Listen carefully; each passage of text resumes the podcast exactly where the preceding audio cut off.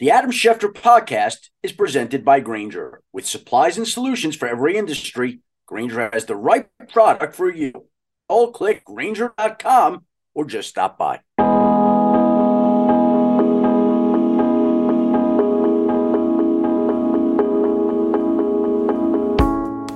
Welcome back to another Adam Schefter podcast, a post-Super Bowl fifty-seven podcast, in which we will be joined by the backup quarterback of the Kansas City Chiefs, Chad Henne, a man who won his second Super Bowl ring and a man who moments after the big win on Sunday night announced that after thirteen seasons, he is retiring. Chad Henne, the all-time leading career completions quarterback in Michigan history, the all-time passing yards leader in Michigan history, the all-time passing touchdowns leader in Michigan history, who now becomes the second Michigan quarterback within the last few weeks to announce his retirement. Tom Brady, Chad Henne go out together weeks apart, and we will hear some great stories from the former Chiefs backup quarterback, Chad Henne. But first, some stories about Super Bowl fifty-seven week.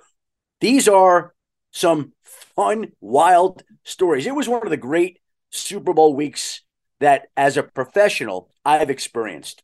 And it started really on Monday when my daughter Dylan was working for Nickelodeon, doing opening night festivities, putting together a piece for their show Slime Time. And I got to follow her around and just see how things were being done. And as we tried to get closer to the players at one point so that she could go interview Travis Kelsey, which she eventually did, one of the N F L staffers on duty was standing right behind the rope to try to help her get closer. And he stopped and he said, "Mister Schefter." And I said, "Call me Adam." And he said, "My name is Terrell Bush. And I don't know if you remember this, but you came and spoke at my college in two thousand sixteen. And after your speech got done, you, I asked you for some more career advice. You challenged me to come into the profession. And we took this picture together." And with that, he took out his phone and had a picture that he and I took seven years ago while he was a student at Hofstra on Long Island. And he had a caption written up on the picture. We took another picture, and I thought it was unbelievable that seven years later, he's there to help my daughter get positioned to try to interview Travis Kelsey. Worlds coming together, and I was very proud of Terrell Bush to make the climb from Hofstra to now working for the N F L. That was on Monday night. And then on Wednesday, after finishing the six o'clock Sports Center, Jeff Darlington texted me that he was hanging out in a bar a few storefronts away from the E S P N set in Old Town Scottsdale. And so I went and met him and Diana Russini. They had gotten done with their work for the day. We sat around and had a post-show drink for a little moment before we went to go meet other people for dinner. Now, in Old Town Scottsdale, they have these golf carts that take people around. So we found a golf cart, and we had Jeff Darlington in the back row, me and Diana in the middle row, and the driver in the front row, as the driver was taking us a couple of miles away to go meet another person for dinner. And as we're driving down the street, Main Street, in the golf cart, a woman in a truck pulls up right next to us and points to Jeff Darlington and shouts out four eight zero, three two one. And Jeff Darlington looked all surprised. "Me? Yeah, you. Here's my number. You're a good-looking guy. Why don't you call me later for a good time?" Jeff was so flustered and taken aback, and he said to her, "Ma'am, I'm very sorry. Thank you for the offer, but I'm married." And she looked away in disgust and then turned and looked at Diana Russini and shouted out her number to Diana. And she said, "Why don't you come back with me tonight?" And Diana got very embarrassed and said, "No, thank you. I'm married. I can't do that." And with that, the woman said, "Your loss," rolled up her window, and drove away. So Jeff Darlington got propositioned, Diana Russini got propositioned, and me, I got completely nothing, ignored, ignored Super Bowl week, unlike my colleagues. That was pretty wild as well. On Saturday, Booger McFarland and I went to the Waste Management Phoenix Open golf match. And fortunately, he had worked for the P G A on Thursday doing some play-by-play on E S P N Plus. And so they invited him back out. I was invited back out. They got us behind the ropes on sixteen, seventeen, and eighteen, which was awesome. What a rowdy golf match that is. And when you step into that forum, and I do mean forum on sixteen, all these stands are built up. It looks like you're stepping into the Roman Coliseum on a par three hole in the P G A Tour. It was unbelievable. The fans are drinking, screaming. I've never been in anything like that, to be quite frank. And Booger and I walked out, and we got to watch Rory McIlroy hit, and then we got to watch the next group hit, and we followed one of the threesomes to the next hole. It was Billy Horschel and Chesson Hadley, and and Billy comes over to me and Booger and starts talking to us. Billy knew Booger from their Peloton rides together, and then he hits a bad tee shot into the water. Oh, I felt bad about that because he was talking to us right before. And then Chesson Hadley hits his drive, and he comes right over me and he goes, "Hey, any chance my Panthers get Aaron Rodgers?" And I said, "I'm sorry to disappoint you. I would get back to the golf match. I don't believe that the Panthers are a realistic, viable landing spot for Aaron Rodgers." And so Chesson Hadley got back to his match, of which Booger and I were privy to walk with them throughout the entire time. That was pretty wild. After we got back from the golf match, I had to buy my children souvenirs, some Super Bowl fifty-seven sweatshirts. And so I found a pop-up shop almost along the street in Scottsdale that I stopped in. And as I'm standing there, this gentleman walks over and he says, "Adam?" And I said, "Yeah." And he said, "Ken Black." I said, "Ken Black, I know that name." And he said, "That's correct. I don't know if you knew this, but I'm the one that helped work on the Broncos jersey redesign," which I believe they did after the nineteen ninety-seven season. And I do remember that the night before they were unveiled, Ken Black and Nike called me to sit down to go over everything, but it was embargoed till the next day, till they released it. But they wanted me to have all the information, all the background, to write all these stories. And Ken Black told me that Pat Bowlen, the Broncos owner, wanted Nike to meet with me specifically to go over because, as Ken described it, Mister Bowlen trusted me. I was this young reporter that he liked, and he wanted me to have all the information that I could. And to hear this story from Ken Black about somebody that I really cared about in Pat Bowlen was unbelievable to hear twenty-five plus years later. That was also a little bit bizarre, a little bit like bumping into Terrell Bush, an encounter I had seven years ago. This was an encounter from twenty-five years ago. And now we go into Super Bowl Sunday. Last interesting encounter of the week, me, Teddy Bruschi, Matt Hasselbeck, Randy Moss, we decided to watch the game together back at our hotel. And it's very interesting to be with those guys and listen to their insights about what's going to happen during the game. And we sit down to watch the game and proceed to have this conversation about the Eagles punters that Matthew Hasselbeck brought up. And he was saying a underrated storyline for this game was the Eagles deciding to deactivate their punter, Brett Kern, to activate Arryn Siposs from injured reserve. And the reason they did that was because Siposs had shorter end-over-end kicks that were tougher to field, whereas Kern would have gotten more distance, and that's going to affect the return men that Kansas City is going to use in the Super Bowl. Now, Kansas City is going to use Justin Watson, who's a little bit more shorthanded, unless they feel like they need a big return from Kadarius Tony. And then they'll expose Tony, who has struggled to stay on the field with injuries, to one of those punts in the hopes that they can get a punt return. We had this whole conversation pregame as we're sitting in the pro shop of our hotel. They set up a big T V for us there. They shut down the pro shop, and we got to watch in the pro shop, surrounded by hats and shirts, the Super Bowl. And so Matthew Hasselbeck laid out a scenario about how important it was that the Eagles went for Siposs over Brett Kern and how it would affect the Chiefs' return game unless they needed a big return. And lo and behold, what did they do late in the game? They went to Tony. and he got the big return that helped change the game. And these football savants that I was sitting with, and that's what I would say about them, called that. And right away, they were talking about the field conditions and noticing way before it became an issue what a horrendous playing surface it was and how the players were going to have to adjust their shoes and change their cleats. It was very cool to watch the Super Bowl with my countdown colleagues in the pro shop of our hotel and see that great game unfold. And by the way, I know we've all heard about the penalty at the end of the game. The officiating has been an issue, despite what the league says, all year long.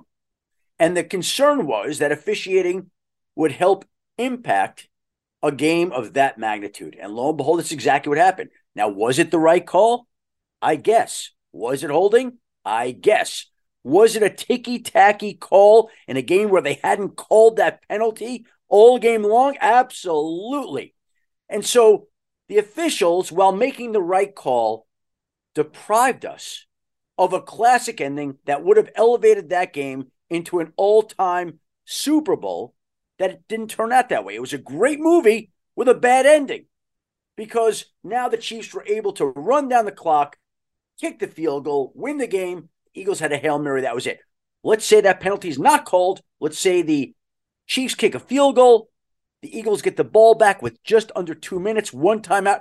How great would that have been to watch Jalen Hurts get the ball with just under two minutes to see if he could lead his team to a game-time field goal that would have led to overtime or a game-winning touchdown that would have made him the Super Bowl M V P, that would have essentially been a much more exciting ending than the official calling some ticky-tack foul that was a foul, but please, it influenced and impacted the result of that game. And so I heard some people mentioning, what a great Super Bowl. Was that the greatest Super Bowl of all time? It wasn't even the best Super Bowl in Arizona. The other two Super Bowls that were played there were better games. The Giants beating the unbeaten Patriots team when David Tyree had the catch, better game than Super Bowl fifty-seven. How about Malcolm Butler picking off Russell Wilson in Arizona? Better Super Bowl than the one on Sunday.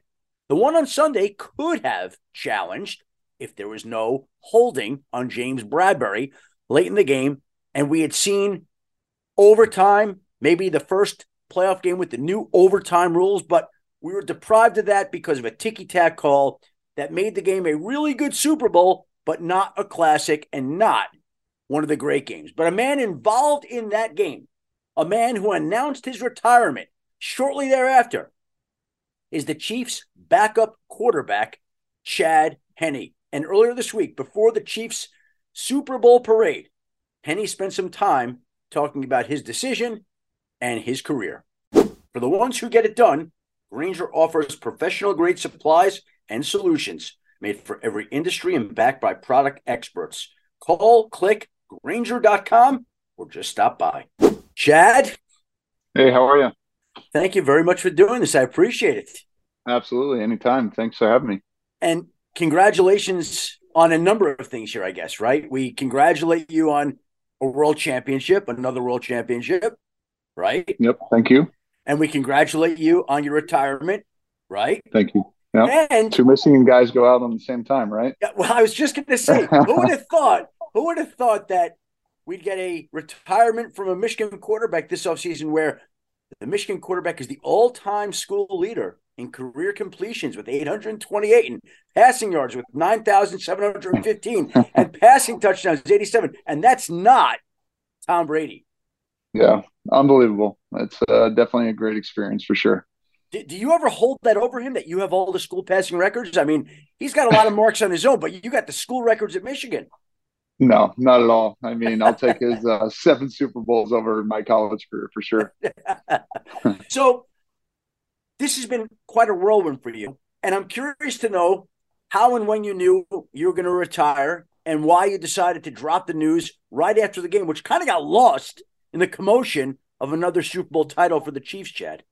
Yeah, I kind of just knew going into the year that this might be it. And obviously, um, you know, how far we got, getting to the Super Bowl again, obviously going against the Philadelphia Eagles, which is another tie. Um, I grew up an hour outside of Philadelphia. So it's oh, wow. uh, it's one of those where I knew in the moment, uh, the closest people around me knew. Um, and then my agent's like, hey, Bud Light wants to do this thing for you if you're willing to uh, put it out there that you're going to retire. And I said, I think I'm at peace. Uh, obviously, winning this is the ultimate goal. And to go out on top, it's just one of those that it, it was an easy decision. Growing up an hour away from Philadelphia, were you an Eagles fan as a boy, Chad? No, not at all. And uh, I grew up more like a Phillies fan, uh, baseball, seventy-sixers, but never an Eagles. I was always a Joe Montana fan, uh, just a P A boy. Obviously, he's from Western Pennsylvania, but grew up a forty-niners fan. I think I was more of a bandwagon fan than anything. Well, let me ask you this. You spend four seasons with the Dolphins, five with the Jaguars, the last four with the Chiefs. Why retire now when you probably could back up Patrick Mahomes forever, I would think?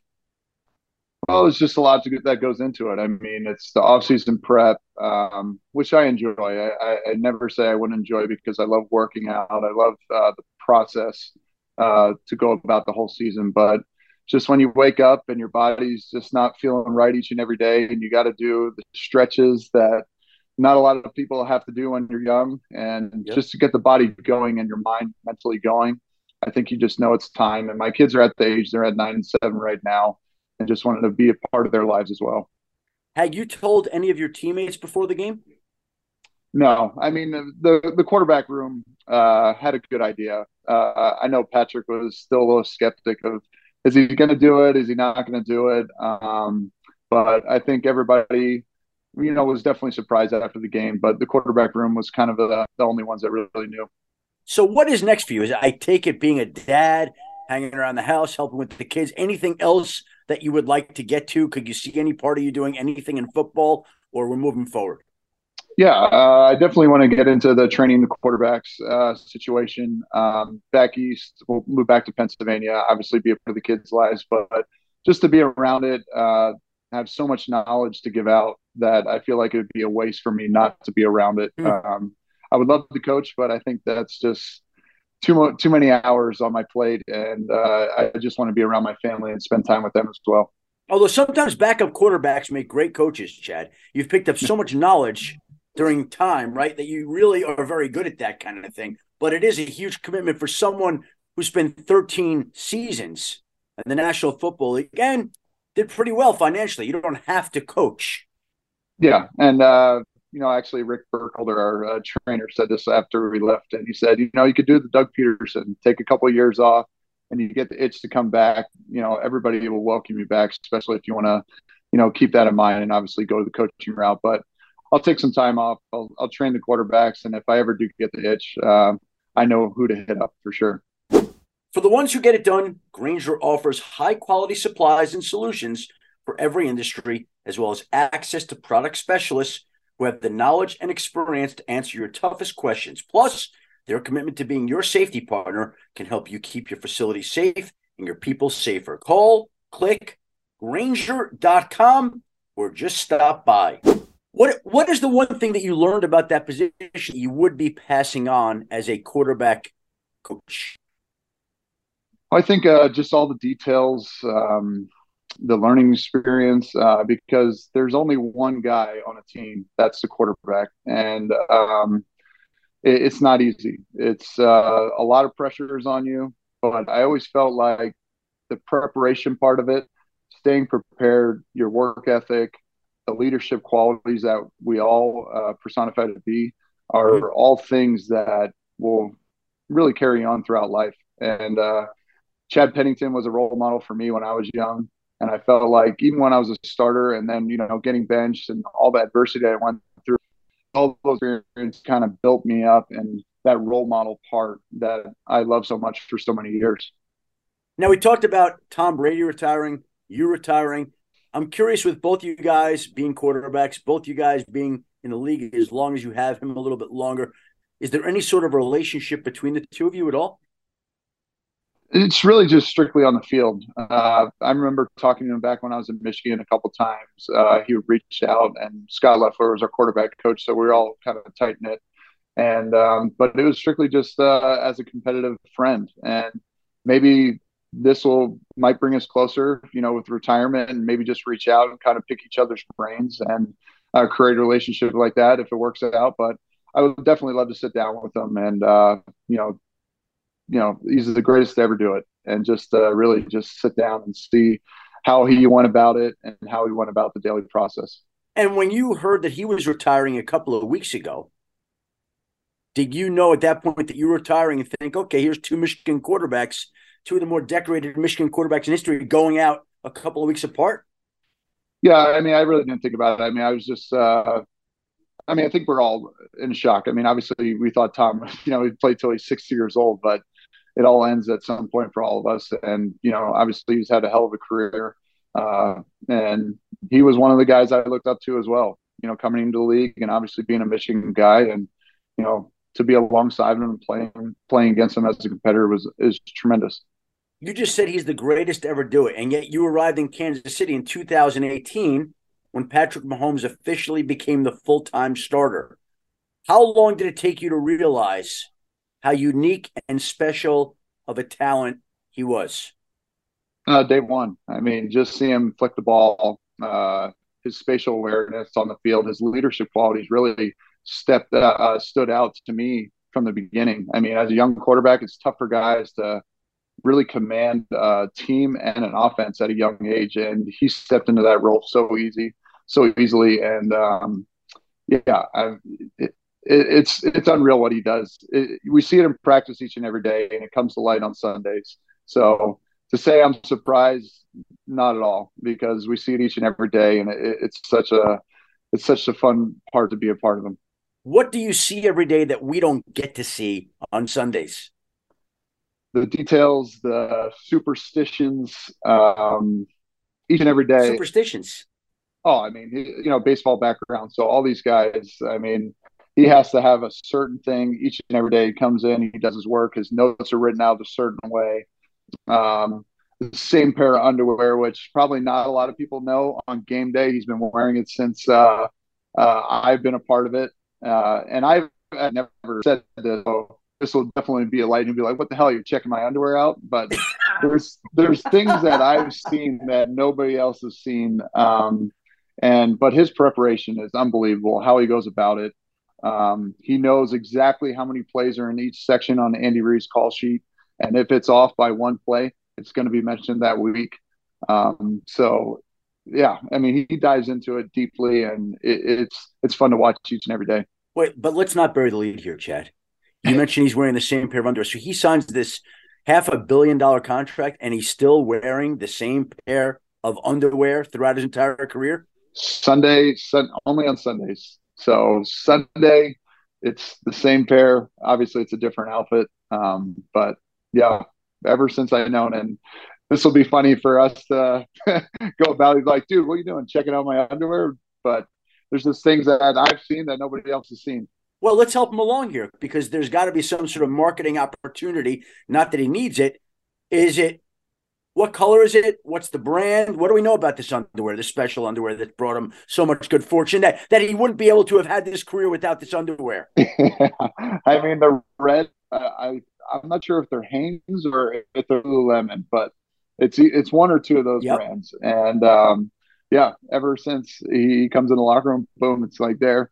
And I'll be stretching, and like I said, you just glimpse up, and you're like, damn, kid's wearing them again. Like, this is definitely has to be a superstition and a good luck charm for sure. And here's a question I never thought I'd be asking you on this podcast. Is it boxer or brief? Brief. Oh, wow. So we got a red brief that he's been wearing his entire career. Wow.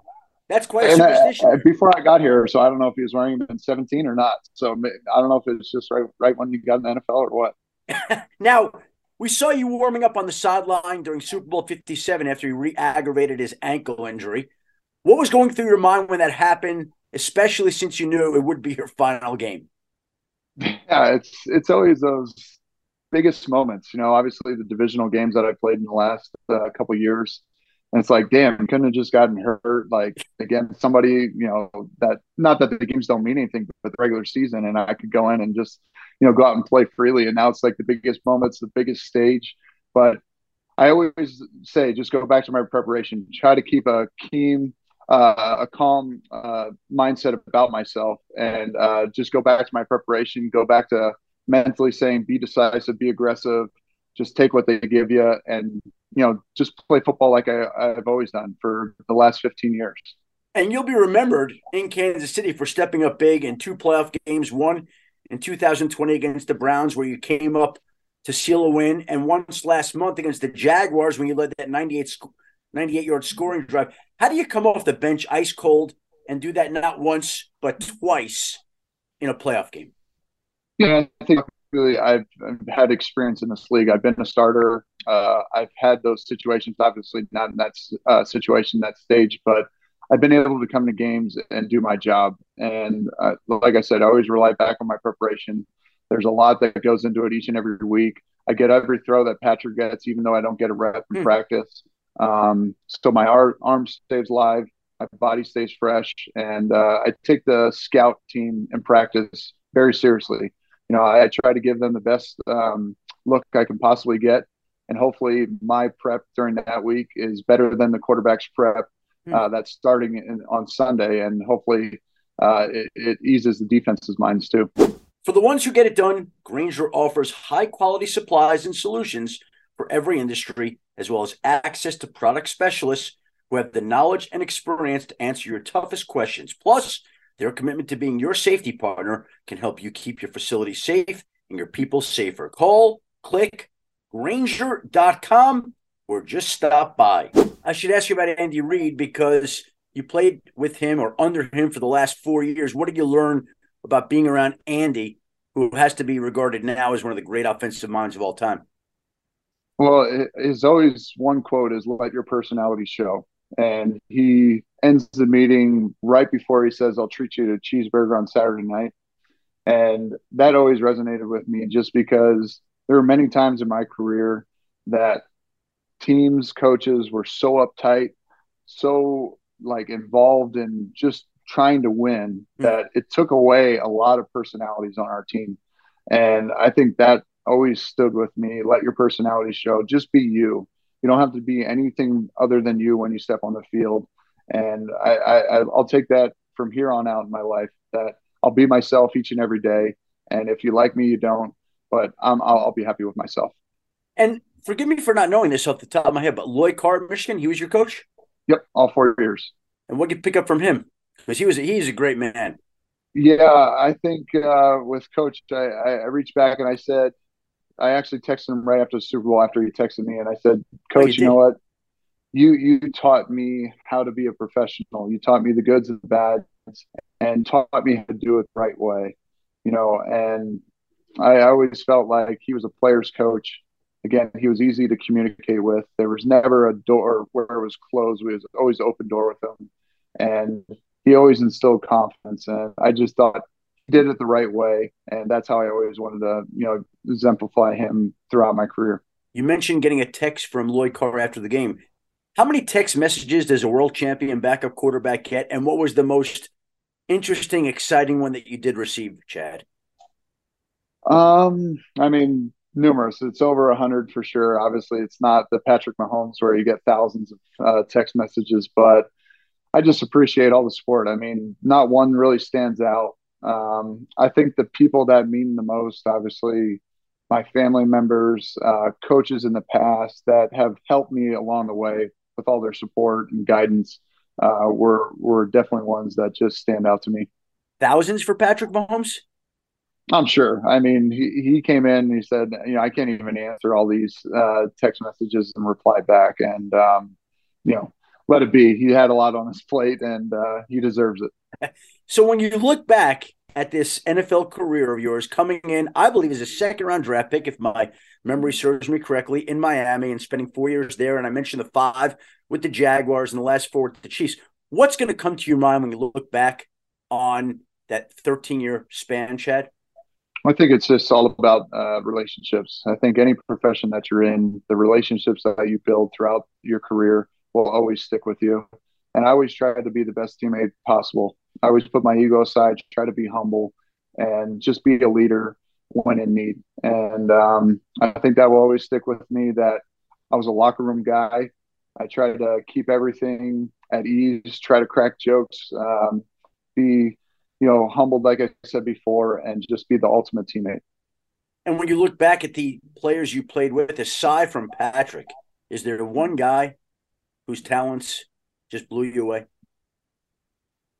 Oh, um, I don't know. There's just so many. I, I, I can't just name one. I mean, there's there's people I played against, people I played with, but obviously Patrick will stand out. Um, Travis Kelsey, I mean, he's probably number two, the ultimate guy, and obviously he'll go down as a Hall of Fame tight end and greatest to ever do it. But those guys definitely stick with me just because it's recent. But a lot of people that I can't name, but I appreciate all their contributions, not only helping me, but uh, their play uh, throughout their time too. Chad, I want to thank you very much. You got a parade to get ready for. Thank you for taking the time today. Very much appreciated, and we will be in touch. For sure. Thanks, Adam. Go Blue. Enjoy retirement. Go Blue. Thank you. And there is Chad Henne. We congratulate him on another Super Bowl title, a great career. How many people get to spend thirteen years in the National Football League? You have to be not only a good player, but somebody who does things the right way and treats people the right way to have a career that lasts that long. All right, this is going to be the first weekend post-Super Bowl where there's a Sunday, a free Sunday, since I think Labor Day weekend or August. Going to be very weird to wake up on Sunday morning. It always is the Sunday after the Super Bowl when you're used to getting up at four in the morning, four thirty in the morning, you're up all night. But this Sunday, we're going to try to sleep in. We're going to try to live the regular existence and life that most people get to enjoy on Sundays. And we're going to try to spend a little bit of time with family and friends this upcoming weekend. Hope everybody enjoys their time. We'll be back in this spot next week with more interviews, insights, and information. We'll be joined next week by the Dolphins fullback, Alec Ingold, who has a new book coming out, and we'll have plenty of updates on the comings and goings of the National Football League. I want to thank Chad Henne for taking the time today. I want to thank my great producers, Christina Buswell and Sarah Abbott, and you, the listener, for tuning in to another Adam Schefter podcast. The Adam Schefter podcast is presented by Grainger. With supplies and solutions for every industry, Grainger has the right product for you. All click Grainger dot com. Or just stop by. We'll be back next week. Until then, have a great week, be well, and stay safe.